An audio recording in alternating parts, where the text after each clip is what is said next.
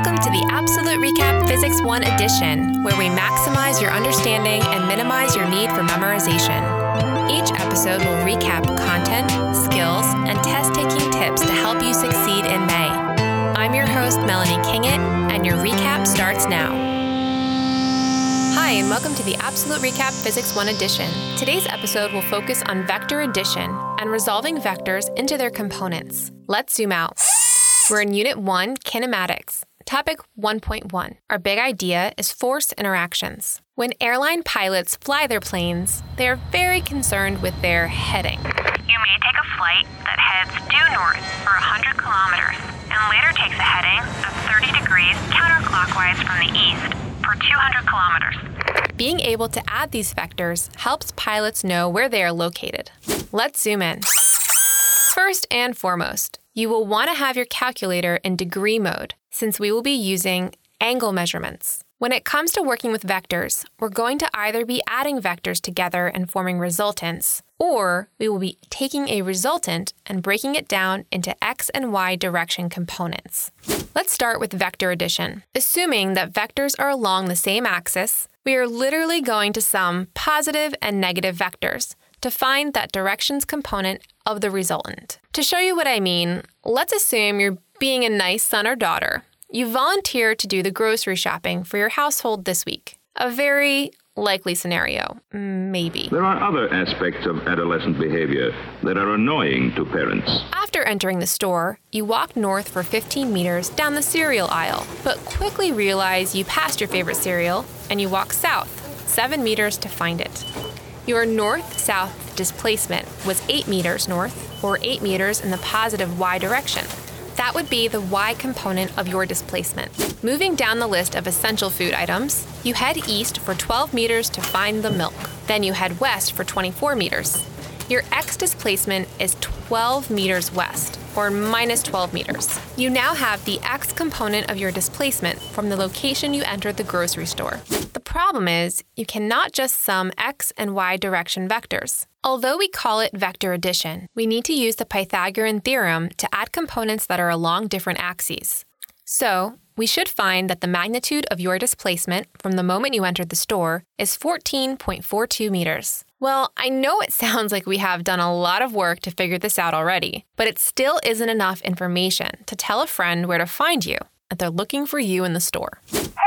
So when I walked through the doors, I walked 14.42 meters.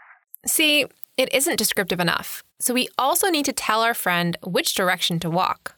We need to know an angle. In order to figure out just which angle makes sense, you should sketch the components on graph paper. I like to start with a point labeled I for initial position, and then I draw an arrow representing the x component. In this case, an arrow pointing west that is 12 units long. Picking up where you left off, use the tip of your first vector to start the tail of the y component, which will be an arrow pointing northward and 8 units long. Since that is where your friend should look for you, you should label that point with an F, indicating that it is your final position. It should be noted that when adding vectors, you should always draw the tip of one arrow touching the tail of the other.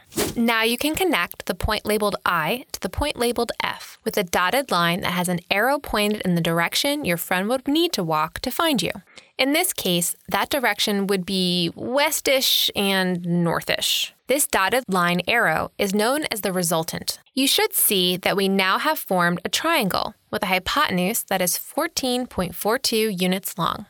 If you do the inverse tangent function of the ratio 8 over 12, you will find that the angle nearest to the initial position is 33.7 degrees. And you could now tell your friend to head 14.42 meters at an angle of 33.7 degrees north of west, or clockwise from west. Some people like to standardize how they report resultant vectors, and the most common way is the angle measurement when rotating counterclockwise from the plus x axis, or east. For your grocery store motion, that would mean an angle of 146.3 degrees. Counterclockwise is considered the positive direction for rotation.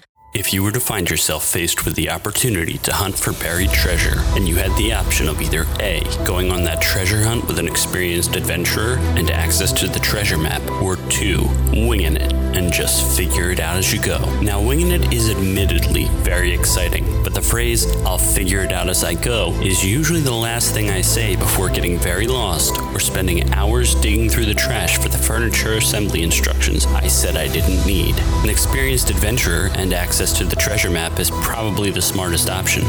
Now swap out the word treasure map with study guide, adventurer with teacher, and buried treasure with educational aspirations. And I don't know where I was going with that. But what I do know is that we have study guides, virtual classrooms, and tutoring sessions available now at www.theapsoluterecap.com. Now back to the recap. The beauty of learning about vector addition is that it doesn't just work for displacements like our grocery store scenario. It works with all vectors displacements, velocities, accelerations, forces, etc. The other skill you should master is the ability to take a resultant vector and break it down into its x and y component vectors. For example, while shooting hoops with a friend, you break out a radar gun or speed gun and measure the velocity of your friend's shot be 13 meters per second. Your friend shoots the ball at an angle of 30 degrees above the horizontal. But what was the initial x velocity? What was the initial y velocity? You can answer these questions by doing a bit of the opposite of what we did earlier. We can draw an arrow representing the 13 meters per second shot at an angle of 30 degrees. From the tail of that arrow, we can draw the x component and then connect the tip of that x component arrowhead, make a turn, and draw an arrow pointed upward to represent the y component. This second component should close the shape, and we should now have a triangle that we can solve for the x and y legs using trigonometric functions. For the x direction, we can use cosine 30 degrees and set it equal to the ratio of adjacent x velocity over hypotenuse, 13 meters per second. You will find that the x velocity is 11.3 meters per second. In the y direction, y Oh, I like it. You can use the sine function to find the y velocity to be 6.5 meters per second. This process is known as resolving a vector into its components, and it is super helpful. Now, let's put it all together. Going back to the example of the pilot. Why bring that up again? We head north 100 kilometers and then 200 kilometers at an angle of 30 degrees counterclockwise from east. This is getting complicated. Have no fear. I don't know. It looks mighty complicated. You can organize your work with a table that consists of two columns, one for the x components and one for the y components.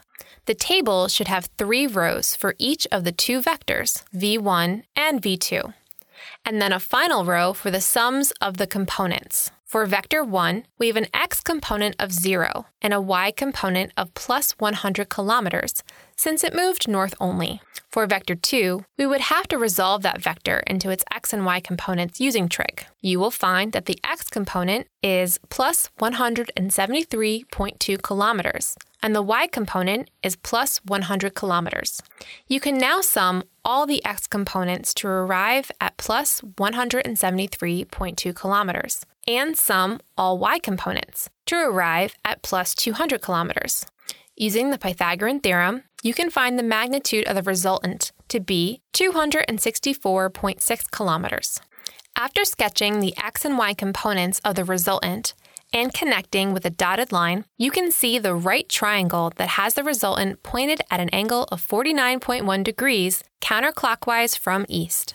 To recap, Vectors along the same axis can literally be added. When on different axes, vectors are added with trigonometry. We use arrows to represent the magnitude and direction of vectors. We can add x and y vector components together to form a resultant, and we can break resultants into components by using trigonometric functions. Regardless of complexity, there is an organized way to keep track of vectors and to sum them. Coming up next on the APsolute RecAP Physics 1 edition, we will be utilizing what we have learned about kinematics and vectors to investigate projectile motion. Today's question of the day focuses on vector addition. How should the arrows representing vectors be drawn when adding to find a resultant? For the answer to the question of the day, please follow us on Instagram at the APsolute RecAP. That's the A P S O L U T E Recap. Check out our website, theapsoluterecap.com for episode schedules, study guides, virtual tutoring, and to sign up for our virtual classroom. The APsolute RecAP is produced by Brad Kingett with music by Zach Caruso.